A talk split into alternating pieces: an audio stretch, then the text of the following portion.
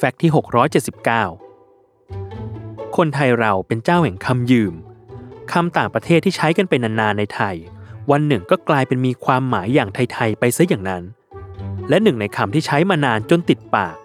แถมยังได้กระแสจากซีรีส์เลือดข้นคนจางเพิ่มอีก นั่นคือคำว่าเฮงสวยคำนี้ถูกบัญญัติอยู่ในพจนานุกรม ฉบับราชบัณฑิตยสถาน พุทธศักราช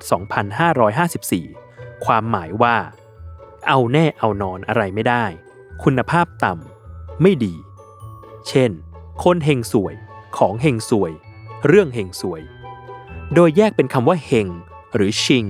แปลว่าโชคดี ส่วนสวยหรือช่วย แปลว่าเคราะห์ร้าย โดยในจำนวนชาวจีนหลากหลายกลุ่มภาษา ที่โยกย้ายถิ่นฐานกันเข้ามาในไทย ทั้งจีนกวางตุ้ง จีนแต้จิ๋วจีนฮกเกี้ยน จีนไหหลำ และจีนแคะหรือฮักกาคำว่าเฮงสวย เป็นคำจีนสำเนียงแต้จิ๋วซึ่งการบัญญัติคำในข้างต้น มีการแปลงจนกลายเป็นภาษาปากของภาษาไทยไปเรียบร้อยแล้ว ด้วยภาษาจีนแต้จิ๋วนั้น แปลความหมายของคำว่าเฮงสวยว่า โชคไม่ดี อยู่ในเรื่องของโชคลาง มากกว่าภาษาไทยที่เรามักพูดถึงคำว่าเฮงสวย เพื่อสะท้อนความไม่ดี หรือความต่ำของคุณภาพคน พฤติกรรม หรือสิ่งของมากกว่านั่นเอง